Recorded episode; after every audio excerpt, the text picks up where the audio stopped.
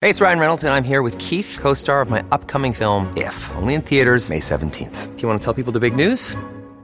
All right, I'll do it. Sign up now and you'll get unlimited for $15 a month in six months of Paramount Plus Essential Plan on us. Mintmobile.com slash switch. Upfront payment of $45 equivalent to $15 per month. Unlimited over 40 gigabytes per month. Face lower speeds. Videos at 480p. Active Mint customers by 531.24 get six months of Paramount Plus Essential Plan. Auto renews after six months. Offer ends May 31st, 2024. Separate Paramount Plus registration required. Terms and conditions apply if rated PG. Hello, Oregon. It's Thursday, July 18th, and this is Mary Mooney with a news update from the Oregonian Oregon Live. Public employee unions representing state workers have negotiated new contracts that will provide pay increases of up to 15% over the next two year budget period. Union officials insist that the wage increases are necessary to maintain Oregon's competitiveness in attracting employees after recent wage growth in the private sector.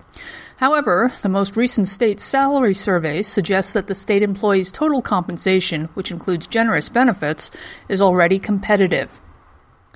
A magnitude 5.3 earthquake struck off the Oregon coast Wednesday morning.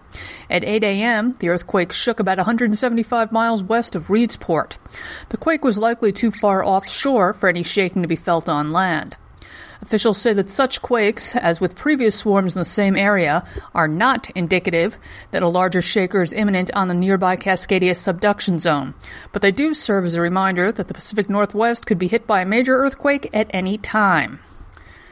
In less unnerving news, an ultra high speed train connecting Portland, Seattle, and Vancouver is more than a feasible way to address growing congestion concerns between the three Pacific Northwest cities, a new report says. It's also a sustainable, practical, safe, and cost effective transportation option that would supercharge the Cascadia economy.